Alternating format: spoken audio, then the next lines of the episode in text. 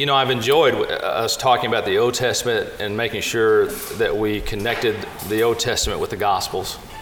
As we move to the Pauline literature, uh, primary focal point is 1 Corinthians 7. So that's where we are right now. I think it's interesting, and I always make this point whenever I teach about these issues, that I, I, always make sure I reference the very first part of the first verse, now concerning the things about which you wrote. Absolutely. He's writing in context. And I always think that's, that's always something important I want to bring out. Mm-hmm. But in 1 Corinthians 7, we, we, we get a lot of our material on, on how we interpret divorce and remarriage in our church life today. And also singleness. And also singleness. That's, no, that's exactly right. That's very good. That's right. Mm-hmm. No, that's right. Just about marriage, isn't it? Mm-hmm. So, um, Andreas, just talk us through this a little bit. What's Paul writing about? What's he saying to us? I'm glad you, you already, you know, kicked us off there saying at this point in the letter to the Corinthians, there's a bit of a, you know, shifting of mm-hmm. gears uh, as is signaled by the phrase now concerning the matters uh, about which he wrote. So this is a question they brought to right. him. And so when he quotes uh, it, that phrase, it is good for a man not to have sexual relations with a woman. That was probably a slogan, something that yeah. they had heard and, mm-hmm. and that had gotten some traction there in Corinth. And so it seems like the, again, the historical setting, just like with Matthew 19, being right. so critical to understanding this. So if we're right that this is essentially a teaching that says it's somehow more spiritual to not have sex, to maybe even not get married, uh, then Paul is here responding as follows. He's essentially saying, okay, now if you're not already married, fine. As a matter of fact, I'm unmarried myself. Right. If you can handle it right now, if you can't handle it, then you ought to get married because it's better to marry than to burn, right? right? But then he says, now if you're married already, now of course don't get a divorce, sure. right? Just to be somehow more spiritual, which, by the way, is not why most people today want to get a divorce. Right. So it's a little bit of a different situation. Yeah. Uh, but he also is saying now, also don't refrain from sexual intercourse in marriage. He says, well, for a season, right, for fasting and prayer, but then come back together lest the devil, you know, Satan tempts you. Sure. So I think to me, understanding the historical setting makes perfect sense of Paul's counsel to all those different groups of people. Uh, and I think that's the context where he then says, I don't want someone to divorce their spouse. Right. You know, for this kind of illegitimate reason because this is not a biblical teaching, right? right? That that sex is somehow inferior and marriage is inferior. Right. And so he's kind of countering that. It's amazing that already this early in the life of the church, you've got extremes on both oh, ends. Yeah. So you've got the immorality back in chapter five and yeah. six, and then you have this asceticism that has reared its ugly head Absolutely. here in chapter seven. And it, I think it's again an indication, John because we live in a fallen, broken world, the good things that God gives us, we always find a way of messing them up. So you take the issue of, of sexual intimacy, which is a good thing, within the covenant of marriage between a man and a woman.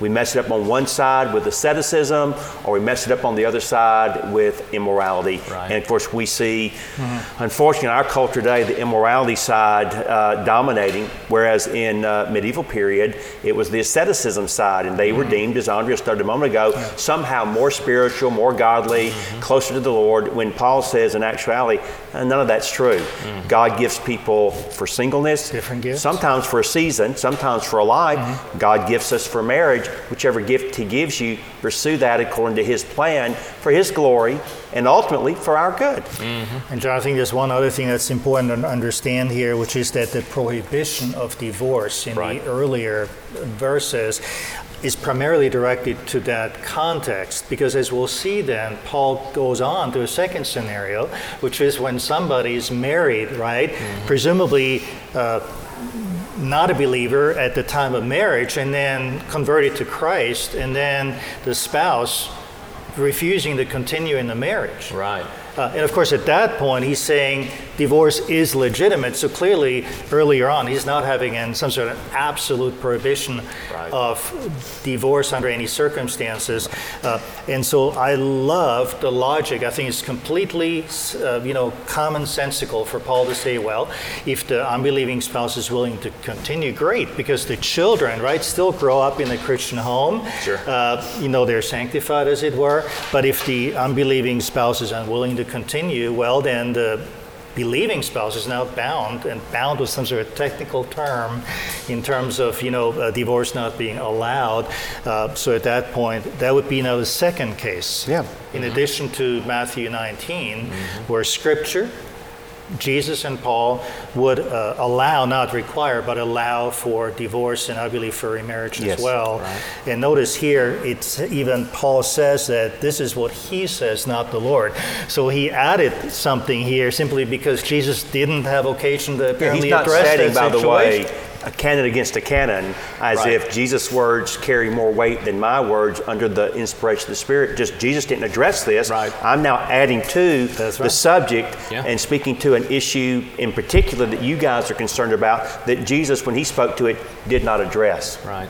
Yeah, and so when we start looking at this idea of, ab- of abandonment Yes. or this idea of, of the unbelieving spouse walking away, so, so we would say that a biblically justified divorce, uh, you know, just like we were talking about porneia or adultery or Right. the bigger meaning of porneia. So how would you how would you describe this? How would you put this in terms today? What are you calling this? You calling this abandonment or what are we calling this? Well, I think that is what he's speaking of a uh, unbelieving spouse abandoning the believing spouse, breaking the covenantal relationship.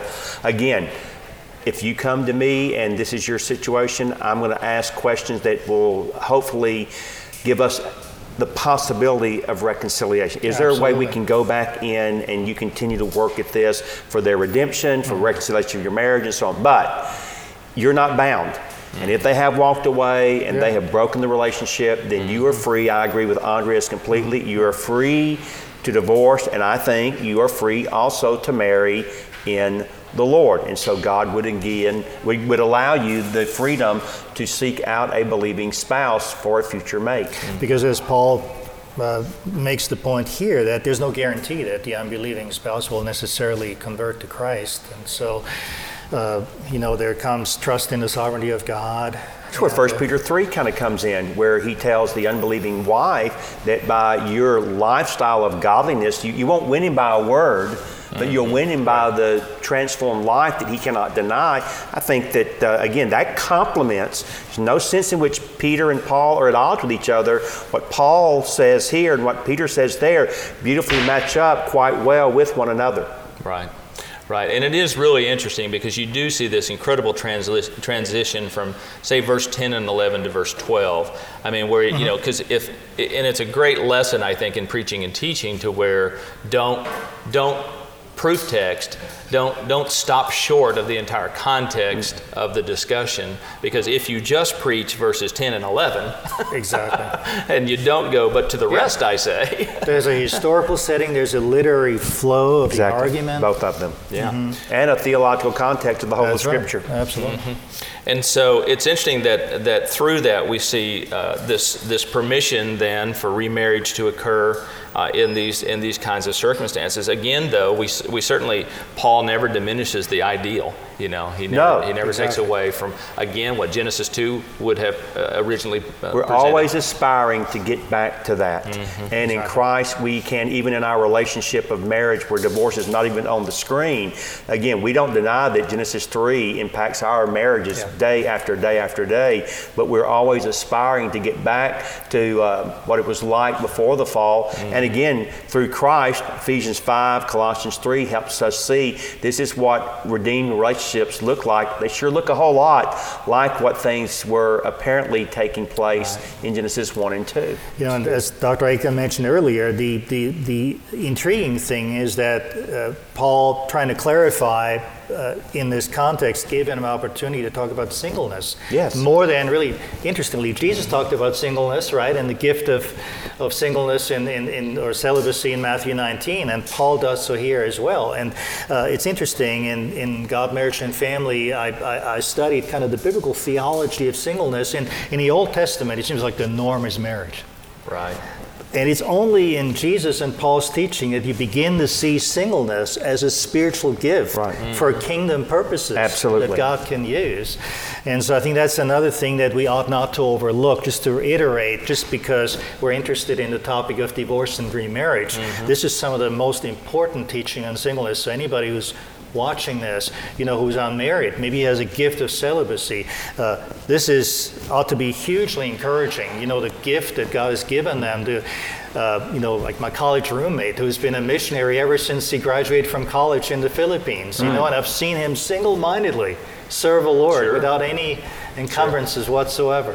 And sometimes contextually, and especially in America, maybe we probably haven't been very affirming of. No, you're, you're, what's of wrong with you? Yeah. Uh, why are you Why aren't you straying? married yet? Why aren't you married? When the Yeah. fact matter is, the Bible speaks very highly of those that God gives this gift because, again, they are free to just simply serve the Lord with an mm. abandonment that those of us who are married and have kids can't do. Mm. Uh, it's simply not possible for us, and it shouldn't be. We, we should not be serving the Lord as if our spouse and children do not exist. Exactly. The single just simply has that advantage, and it's an affirmed uh, it's an affirmed lifestyle very clearly both by Jesus and by Paul. Yeah. But certainly a gift, certainly a special. Yeah, yes, if you don't have the gift, then you go back to what Andrea said earlier in chapter seven, the first verse. It's, it's better to marry than to burn with passion and lust, because that leads you into sin. Mm-hmm. And so, if you don't have this gift, and again, that's a good practical point, John. I don't want to chase this too far. We have a lot of men today that don't want to grow up. Right. A lot of men that have male bodies, but they act like little boys, mm-hmm. and they hesitate,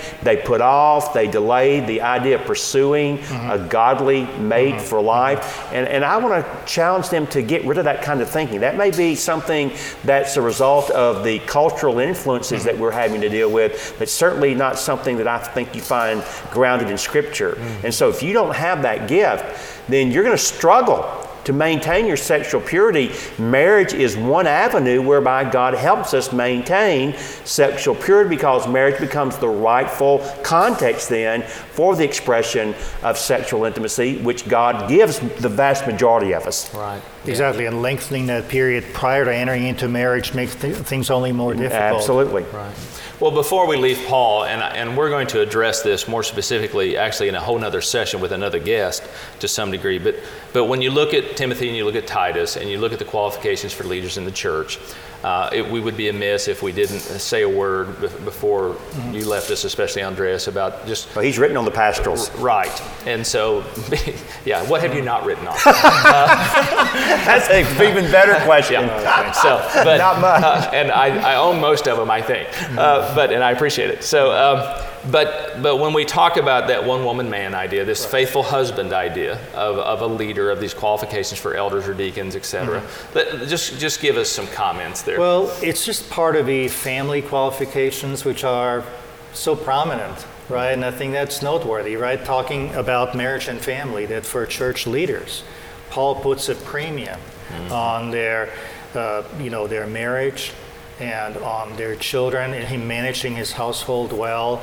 And again, I think on a practical level, you know, as, as you're often bringing us back to just the practical uh, implications, I think sometimes in churches when we're looking at prospective elders, maybe we don't give enough attention to the man's marriage or family. Maybe we're a little bit reluctant to pry, you know, too much into their family lives. But I think we, we need to because he talks about the devil, uh, you know, uh, certainly tempting, especially new converts and so Right. forth. Uh, so it relates to a man's character to be to be faithful to his wife, uh, not just externally, but you know, from the heart to to cherish his wife. To uh, Ephesians five. Are those phrases specifically talking about divorce? Do you No. think? Yeah. Uh, there would have been another way to, to word it. Right. Uh, uh, so I think we're back to what we've already talked about Matthew 19, 1 Corinthians 7. Those would be the potentially biblically legitimate uh, grounds for divorce.